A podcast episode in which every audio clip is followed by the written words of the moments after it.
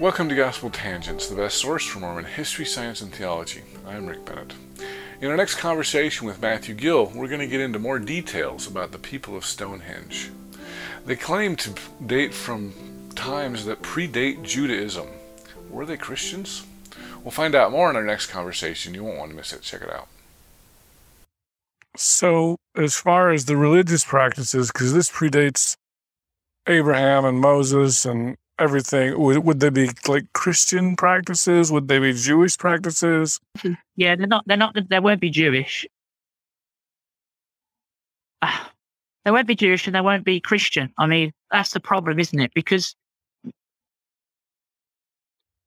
whenever I talk to people about it, I always say, well, in the Book of Ether, which isn't very, very, very complicated to read, there's very, very, very, very few mentions of religious practices. I mean, if you read the Book of Ether, it's like a king's list of who ruled for how long, and uh, and who was in prison more than anyone else.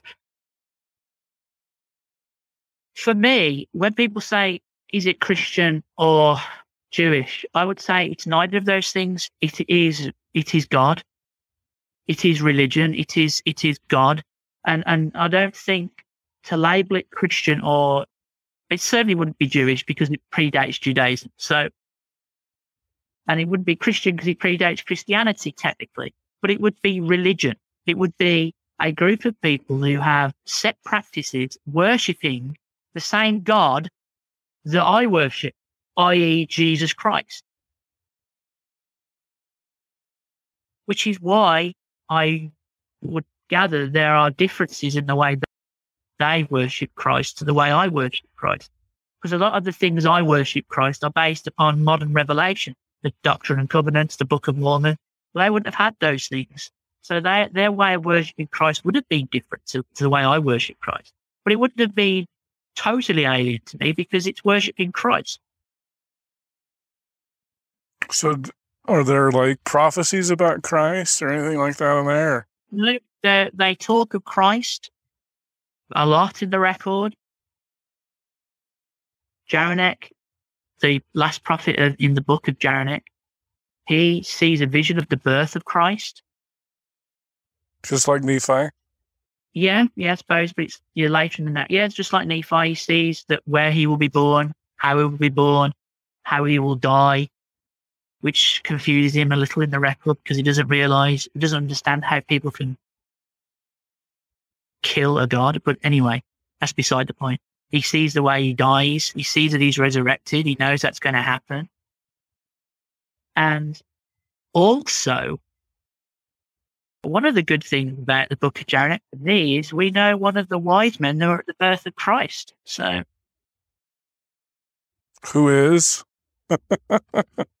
his name is Sharonek, and he is still knocking around. He hasn't tasted death. He's still here.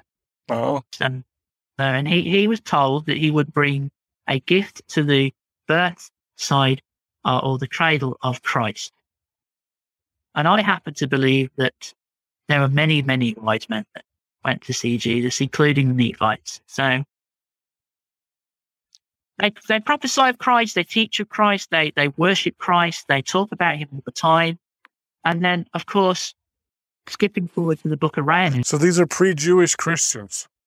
Right. Yeah. Yeah. Yeah. Some of the things that they do that we will recognize, I mean, I don't know. Baptism probably is probably the most important one, I would think. Uh, we know they're baptized in the book of Jaranek because baptisms take place. They weren't like taking the sacrament, but they weren't offering up uh, sacrifice either. So there are certain things that you and I would recognize as being uh, quote unquote Christian practices, such as baptism. Sacrament? No, no, that's definitely not instituted amongst them at that time. No. Okay. Which would which would probably make sense as Christ hasn't been born yet. So no, no sacrament. No ritual sacrifices of animals, nothing like that. Prayer, we know that they, they pray a heck of a lot. Uh, and baptisms. I'm just trying to think of all the stuff in there.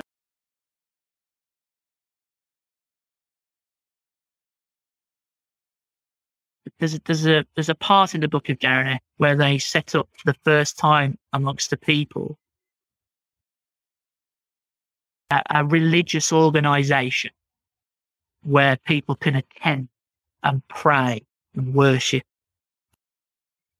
And they, they call that the Church of Christ. So they knew about Christ. They knew he was going to come forth. They believed in him because he'd spoken to the prophets and given them direction. So they call him Christ, not Yeshua or Joshua or Messiah or anything like that. It's it's the Greek Christ. Okay. Now I've got to be, you know, I translated that record, nobody else. So I often say to people, this book is only as good as my translation. I'm sure, I'm sure somewhere maybe there could have been someone who could have translated it better. But I, I did what I could do and did do. And just like the Book of Mormon, I'm sure if Oliver Cowdery translated parts of the Book of Mormon, it would have a different tonal inflection than Joseph Smith, without doubt. But he couldn't, so he didn't. So there's not a unique translation. Every every prophet's gonna put his own little spin on it. I think every prophet would bring his own loaded ideas or would describe things differently. Like, for example, when I was translating the book of Jeremiah, not only did I see text, I saw events and I would describe those events. So those events that I'm describing are only going to be as good as my description. I'm sure if someone else looked at that event, they might pick something else out. Okay, so because I know Joseph used the seer stone as well as the Urim and Thummim, so you've got these red and blue spectacles, and you're seeing are you're seeing those on the spectacles? I mean, they kind of sound like 3D glasses in a way. Nah, yeah, people have said that to me before.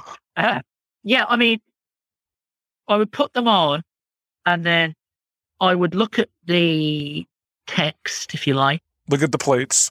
Look at the plates, and then I would see uh, above the line of inscription a translation into my English.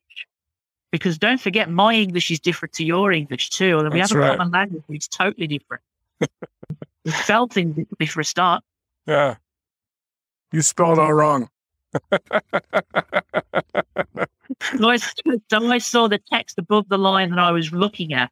But then, how do you describe this? When the text won't do, when the text doesn't doesn't describe it richly enough, I saw through those uh, glasses, like a vision, kind of. like a vision, a, a, a scene of something. For example, there's a battle in the book of Jonah which takes place in the middle of the book. And I was struggling whilst translating that to emphasize just how bad it was because I was seeing the words and then I was trying to, these guys were like, you, what do you mean? How bad was it? And I'm like, I don't know. Uh, I'm just reading this. And then because of that, I would see a snap, a vision of the battle site and the battle scene. And I would describe that to them. And then that would help them with the text. For example, there's a part in it which says that all the followers of Christ wore red into battle as a sign of the coming Christ and his ultimate sacrifice for the world. They wore red into battle. Well, the text didn't say that on the plates. It, it told me they, were, they wore color, but it didn't tell me what color. And when we translated them, they said, "What color? What color?" I, I, I don't know. It's not in the text. So then, at that time, I would see a vision, and I would see, okay, they were wearing red into battle. They were wearing red at the battle site, and they would go, "Okay, that makes sense to us. That solved the color issue. They were wearing red. Okay." And then it was a it was the translation was a was a bit of both. It was a word translation, i.e., the English would be above the characters, the descriptions, and then sometimes I would see a vision and I would describe the vision. That's how it went for me, and it's exactly the same way it went to translate the new book in 2015. Yeah, we'll get to that. Okay. Oh, I lost my train of thought there. Oh, so I know, especially with regards to Stonehenge, scientists have said they were druids. Were these people druids? No, they were predated the Dru- Druid religion. However, it is my belief and understanding that Druidism came about after the fall of the people and it was a direct consequence of the old priesthood, the old um, power of God, and it translated and formed itself into Druidism. But Druidism wasn't their religion, no. And so these people weren't druids. What did they call themselves? They weren't Nephites. They weren't Lamanites. No, they called themselves uh, the, the, they called themselves three things: the children, the, the, children of light, the children of Aramech, who was the very first prophet, or the children of Christ. That was it, or the people of Christ. That's the only three names they used. And they use those names interchangeably throughout the record. People of light, the children of Aramech, or the children of Christ. That's it, or the people of Christ. So could we just for short call them Christians?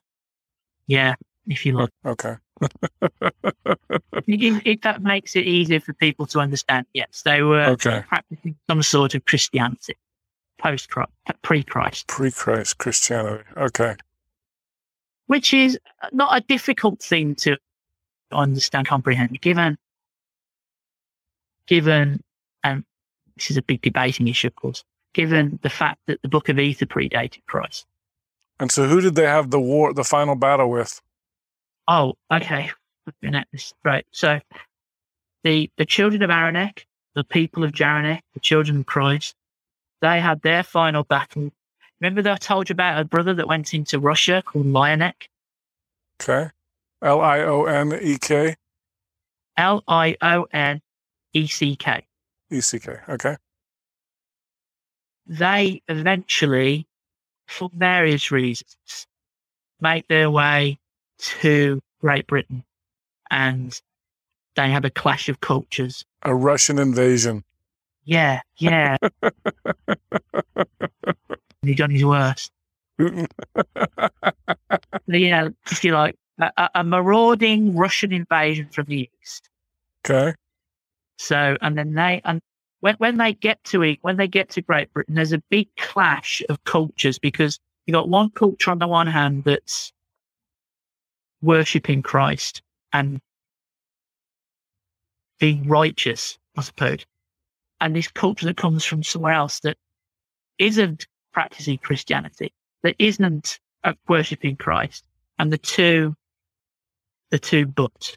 Because these were essentially sons of, or people like the Jaredites, right, in Russia, but they just apostatized basically. And Yeah. When Lionek was when Lionek was refused the mantle of prophet from his father, he took two thousand people with him into the east. I say the east because we, we can't be too sure how far east, but he took them in the east, that'd be Russia somewhere, and then set up his own society.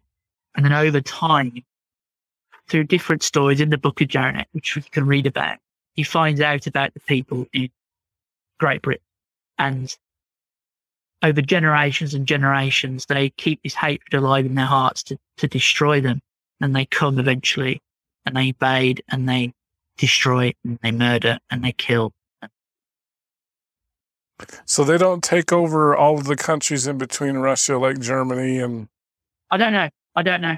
I don't know. All, all you know is they came to the British Isles. yeah, they came they came through those countries. Well, we assume they came to the so the, the thing about Lion X line is there isn't a lot written in the book of Jaranek about it other than to say that he existed and that he was not a nice man and, and that his people were wicked. So there isn't we don't obviously he came through Europe, but we don't know the ins and outs of how he. Of what happened. Okay. But just somehow he ended up in the British Isles and then they had a final battle and the bad guys won. Yeah, pretty much. bad guys triumph. There are 10 remaining followers of Christ with the prophet Jeremy in the temple at Stonehenge, and eventually they all get killed. And then the seed of Lionek basically stay and they interbreed and intermingle with other people that come to the British Isles. So, um, yeah. And the Druids came after that? Is that what you're saying? Came after that, yes. Yes. Okay. Yeah. Yeah. I, I believe the Druids were just their way, their way of uh, trying to explain this pre Christian type religion that they couldn't explain. So they used some of those aspects that they didn't really understand, and it formed itself into a religion called Druidism, which is slightly explained a little bit more in the Book of Rheianet. Rheianet, okay. I hope you enjoyed our conversation with Elder Matthew Gill. In our next conversation, we're going to talk more about the LDS Church's suit against Matthew to try to shut him down. This gets kicked upstairs in the LDS Church to someone who makes a big decision. And then one, one day I'll, I come home uh, from taking my boys out, and I've got this big envelope with the LDS Church stamped all over it. I'm like, oh. And then they go, we're going to sue you. And I was like, oh, wow. Yeah, our sites, I mean, we're not huge and we don't have lots of money. So you're not going to get much. And so we went to a, a lawyer and we got lawyered up as best as we could. Thanks for listening to Gospel Tangents. If you'd like to hear the entire interview uncut, please subscribe at patreon.com slash gospeltangents. You can hear the entire interviews there. Also, check out our new, improved, uh, user friendly website at gospeltangents.com. We've made it much more user friendly, so check that out. Click here to subscribe, here for a transcript, and over here we've got more of our great videos. Thanks again.